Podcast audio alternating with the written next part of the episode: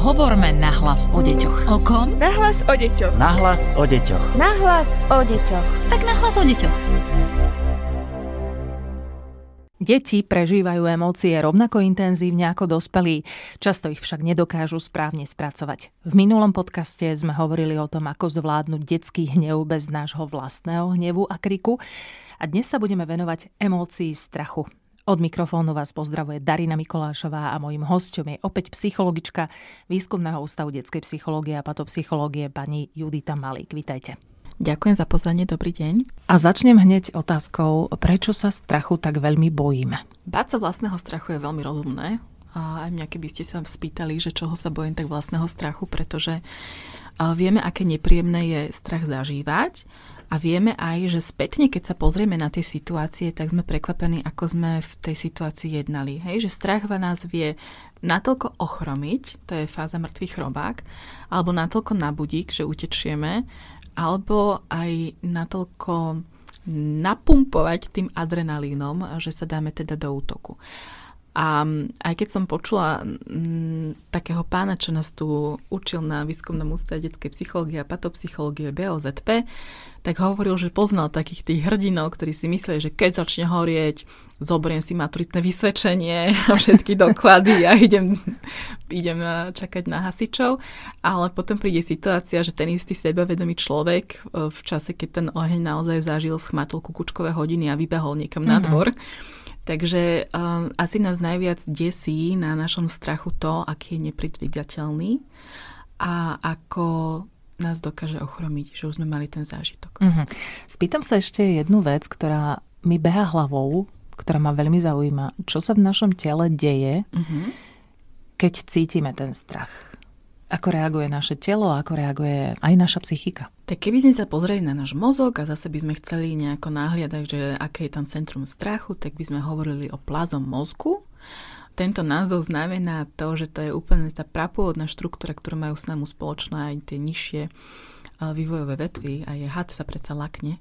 Takže plazí mozog a je to práve tá časť mozgu, ktorá je v najhlbšia štruktúra, na ktorú sa ďalej navezovali tie ďalšie štruktúry mozgové a strach nás má chrániť. Hej? Čiže človek, ktorý sa nevie bať, tak zomrie. Čiže je to vlastne dobré, že ten strach cítime. Je to nevyhnutné. Um, v literatúre sa opisuje prípad človeka, ktorý na stavbe um, zažil úraz, že mu hlavou prešla ková tyč. Fúha. Všetci boli v šoku, ale prežil, ale bolo práve poznačené to centrum plazí mozog strach. A ten človek naozaj, keď sa už celý dal do poriadku, vyšiel z nemocnice, nemal strach. A keďže nemal strach, nebol nutený sa obzrať, či ide auto, keď išiel cez cestu a nemal tým pádom žiadnu tú spätnú väzbu na to, že sa nehodí niekomu povedať do očí, keď je to o 2 metre vyšší človek, že sa vám nepáči a podobne. Čiže sa vystavoval a nemôžeme povedať nie, že či vedome alebo nevedome, pretože sa jednoducho len vystavoval situáciám, ktoré nám strach veľmi múdro hovorí, že do toho nechoď. Radšej sa obzri, skontroluj si dvakrát. Takže strach má hlavne takú tú regulačnú úroveň, drží nás pri živote a zároveň je niekedy aj dobrý radca. My sme sa v predchádzajúcom podcaste rozprávali o tom, že veľakrát zapájame ten taký zápor do našej rodičovskej mm-hmm. výchovy. Neboj sa, nekríč. Prečo veľakrát používame práve to neboj sa? Prečo ten strach vedome pred tými deťmi zaháňame? A tak všeobecne si myslím, ale to je moja teória, ale asi vám bude dávať zmysel možno, že my vtedy hovoríme cez tie zápory hlavne to, čoho sa bojíme u seba zažívať. Uh-huh. Takže my hovoríme neplač vtedy, keď je nám naozaj nepríjemné vidieť to dieťa, že plače, mm-hmm. že trhá nám to srdce. My hovoríme nedu vtedy, lebo my si sme vedomi tej situácie, že už máme nervy ako uzlíček a že stačí naozaj málo a môže to dopadnúť zle, tak povieme radšej nedub. A teda hovoríme aj neboj sa, pretože vieme, aké je pre nás nepríjemné zažívať vlastný strach a aké je pre nás nepríjemné vidieť, že naše dieťa sa naozaj cíti nepríjemne a ovládané strachom. Ale je to zvláštne, lebo keby sme zase mali dieťa, ktoré sa skutočne nebojí, tak mm-hmm. opäť vyhľadávame asi odborníka, že to asi nie je v poriadku. Sú také, také kategórie a ja tomu hovorím, že z extrému do extrému. Takže určite niekedy rodičia sa pristihnú pri tom, že by chceli, aby to dieťa bolo sebavedomé a odvážne, aby sa ozvalo. A spôsob, akým ho k tomu rodičia vedú, niekedy žiaľ dosiahneme tým pravý opak toho, čo, čo si zaumienili. Takže ak chcem dieťa a vychovať k tomu, aby sa nebalo ozvať, tak musím znieť aj to, že mi v domácom prostredí niečo vytkne, čo sa mu nepačí napríklad na mne. A ja vtedy nebudem hovoriť alebo ticho, alebo čo si to dovoluješ, som tvoja matka. Takže keď mu dám jedlo, ktoré mu nechutí a povie, že ale mne to nechutí, tak sa mám zamyslieť, že je, aké super by to bol, keby mu to mm, dal niekto iný to jedlo, že, že keď chcem, aby oni ho nenutili to zjesť, tak aj ja by som ho nemala nutiť to zjesť, aby nemal práve tú, um, tú nastavenú situáciu, že vždy, keď toto poviem, keď poviem svoj názor, tak môžem očakávať to, že ma v tom zastavia. Hovoríme o tom, že strach je teda potrebný uh-huh. pre nás všetkých, a takisto aj pre deti. Kedy je už strach ale škodlivý a kedy sa ho už naozaj máme obávať? Tu platí moja univerzálna odpoveď, že ako náhle vám niečo zasahuje do kvality života každý deň, že vás to obmedzuje či už pri skúšaní nových vecí, alebo pomaly už z toho, že nevychádzate z domu, tak e, je to naozaj signál, že potrebujete vyhľadať pomoc. Je to univerzálna rada, aj keby sa ma niekto spýtal, že kedy už so smutkom má zajsť ku psychologovi, kedy je to smutok, kedy je to depresia, alebo kedy je to obyčajný hnev a kedy už je to zúrivosť alebo nejaké agresívne správanie. Ako náhle vidíte, že vám to, čo popisujete, ovplyvňuje váš každodenný život, zasahuje do kvality života cez medziludské vzťahy, sociálne kontakty, ale že aj sám zo sebou už neviete si rady a vydržať, tak ako náhle pocítite toto, a skúsili ste možno aj porozprávať sa s niekým iným ako s kamarátom, s rodinou a neprinieslo vám to tú nápravu alebo ten pocit, že už je to v pohode, tak určite neváhajte a vyhľadajte odbornú pomoc. Prenesme to teraz na deti. Mm-hmm. Kedy máme s deťmi vyhľadať tú odbornú pomoc, čo sa týka strachu? To by som asi potrebovala vysvetliť, že ako vlastne so strachom deti narábajú, v mm-hmm. ktorom období. Pretože nám ukazujú výskumy, že už keď je babetko v brúšku, tak 7-9 mesiac v tehotenstve ukazuje, že je babetko, alebo teda plod, ktorý sa vyvíja, má úlakové reakcie. A z výskumov aj vieme o tom, čo nazývame niekedy generačná trauma, že, že maminky, ktoré sú vystavované nejakým vysokotraumatickým hm, záležitostiam, tak sa ich tele vyplavujú práve tie hormóny, ktoré presakujú aj cez pupočník a prídu až k babetku a takéto babetko sa naozaj um, rodí s tým, že inak vychytáva stres, strach, úzkosť. My už potom v dospelosti síce hovoríme, že je rozdiel medzi úzkosťou, ktorá je akutná, a úzkostlivosťou, čo je povaho, povahová črta. Ale zároveň výskumy nám už ukazujú, že takéto detičky sa naozaj rodia s takou zväčšenou amygdalou, čo je práve to centrum, ktoré sme si hovorili aj v poslednom podcaste, že vychytáva práve tie, tie citové, emocionálne veci. A naopak, keď ste počuli o psychopatoch a že sa o nich hovorí, že oni nie sú schopní citu, tak naozaj tí ju zase majú zmenšenú a aj mozgová kôra a šedá sivá hmota u nich no, okolo tejto oblasti naozaj je zúžená.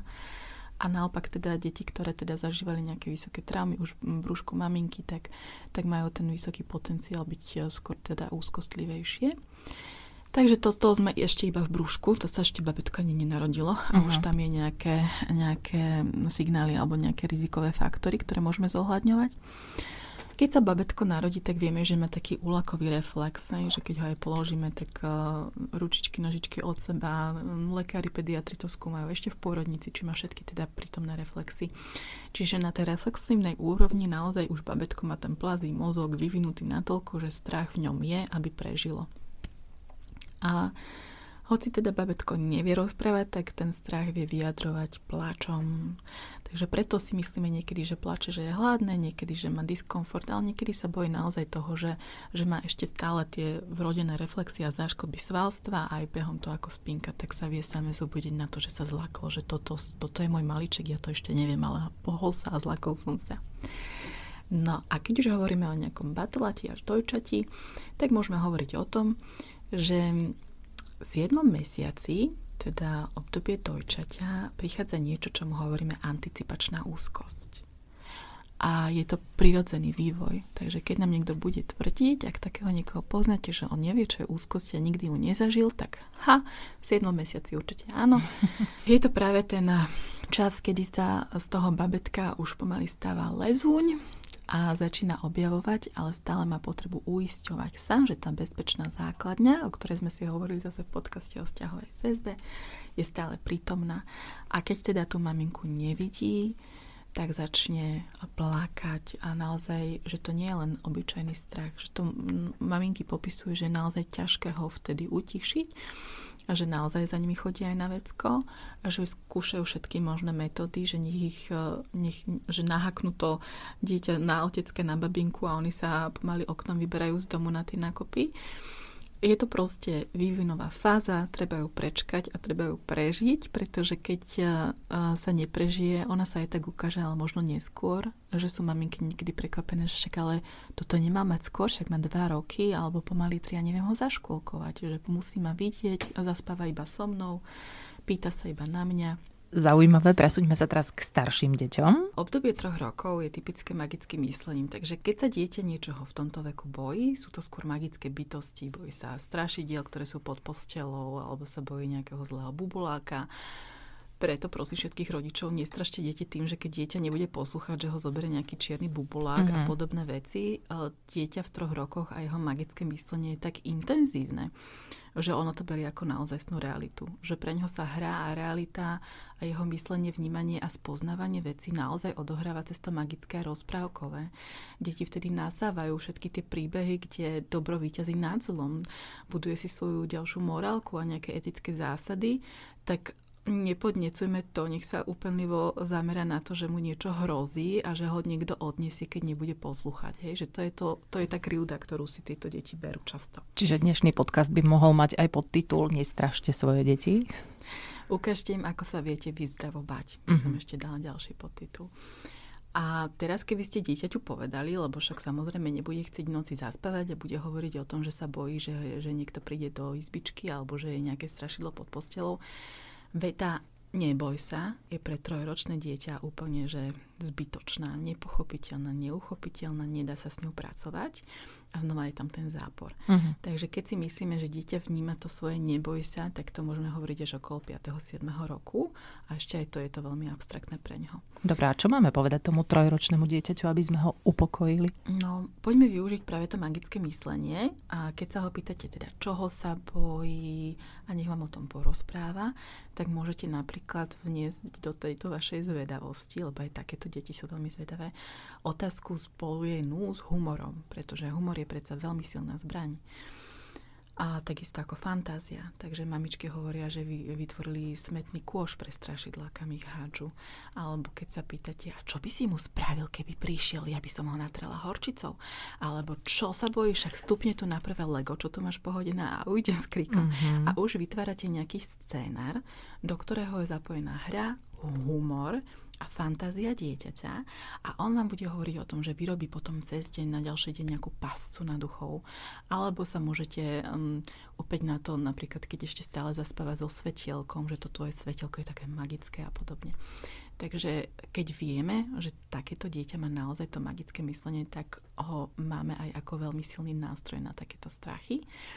Ja sama ešte, keď som študovala vysokú školu, tak som si robila prieskum v rámci sociálnej psychológie a kladla som si otázku, ako vyzerá strach u trojročného dieťaťa na začiatku toho, ako chodí do školky a potom toho 5-ročného. A Vytvorila som si také krabice, bojím, nebojím a ukazovala som obrázky s pavúkmi, s hadmi a s tmy a detičky tieto obrázky mali hádzať, nakoľko sa toho boja do tých krabíc. A potvrdilo sa to, čo hovoria aj veľké mudré knihy, že m, mm, takto malé deti, keď majú z niečoho strach, tak je to veľmi konkrétne a vedia to vyjadriť. Boja sa pavúko, boja sa hadu, boja sa bubuláka. Ale ako deti postupne rastú a vnímajú aj ten svet naokolo, tak sú to skôr tie strachy abstraktné. Bojím sa, že sa niekomu niečo stane. Hej? Alebo bojím sa toho, že mi niekto vynadá. A to nie je niečo, čo viete chytiť aj odniesť z tej izby ako pavúka. Čiže deti naozaj, ako sa im vyvíja vnímanie a myslenie, tak sa vyvíja aj ten náš prirodzený strach. A máme celý široký etalon toho. A potom vidíme, že napríklad s covidom sa ukázal ten strach u detí, že, že mohlo u nich vypuknúť nejaké veľmi iracionálne umývanie rúk, mm-hmm. lebo sa báli, že sa môžu nakaziť alebo že sa báli toho, keď počúvali všetky tie šialené scénare medzi dospelými, ktoré sa tak uh, udiali aj za zatvorenými dverami, že keď mamička odíde do tej práce alebo do toho obchodu, že sa nemusí vrátiť a podobne. Čiže strach uh, tu bude vždy, dieťa ho bude vnímať vždy, aj keď mu to nevysvetlíte, aj keď niečo tajete, ono to jednoducho vnímať bude je na to naučené, pretože keby tento strach nevnímal a nevychytával, tak by to bolo proti prírode a proti evolúcii. My sa potrebujeme bať, ale potrebujeme vedieť aj tie nástroje. Mm-hmm. A do tohto veku, čo som opisovala, ten škôlkarský vek, do tých 5-6 rokov, sa učí jednoznačne dieťa hlavne tou nápodobou. Čiže keď vidí, ako spracúvame strach my, tak to napodobňuje. Chcem sa ale spýtať ešte na detičky, ktoré sa strhávajú zo sna. Mm-hmm. Prečo sa to deje práve deťom v noci a, a čo s tým, ako máme reagovať, keď k nám dieťa príde do našej postele a s tým, že sa bojí napríklad? Tak základná myšlienka celých tých nočných desov je, že v noci počas spánku máme úplne mimo všetky tie obranné mechanizmy Takže sa tam to naplno prejaví. Zároveň sny fungujú na tom, každých 90 minút behom spánku máme vytvorenú REM fázu, rýchle pohyby očí, kedy sa spracovajú všetky informácie, ktoré sme nadobudli behom dňa, ukladajú sa z krátkodobej pamäti do tej dlhodobej, zároveň sa tam premiešajú predchádzajúce zažitky, či už reálne, alebo tie vyfantazírované, alebo z rozprávky, alebo zachytené z rozhovorov v autobuse a podobne. A toto všetko ten mozog práve s takýmito obsahmi narába. A preto, keďže je vypnutá tá obrana a zároveň sa tam premielajú tie najdivočejšie veci, tak sa ukazuje, že vtedy ten nespracovaný strach, či už z konkrétneho dňa alebo z nejakej plíživej situácie, môže naplno prepuknúť ako nočný des alebo nočná môra. To bola psychologička Výskumného ústavu detskej psychológie a patopsychológie pani Judita Malík a téme strachu sa budeme venovať aj opäť o týždeň. Hovorme nahlas o deťoch. O kom? Nahlas o deťoch. Nahlas o deťoch. Nahlas o deťoch. Tak nahlas o deťoch.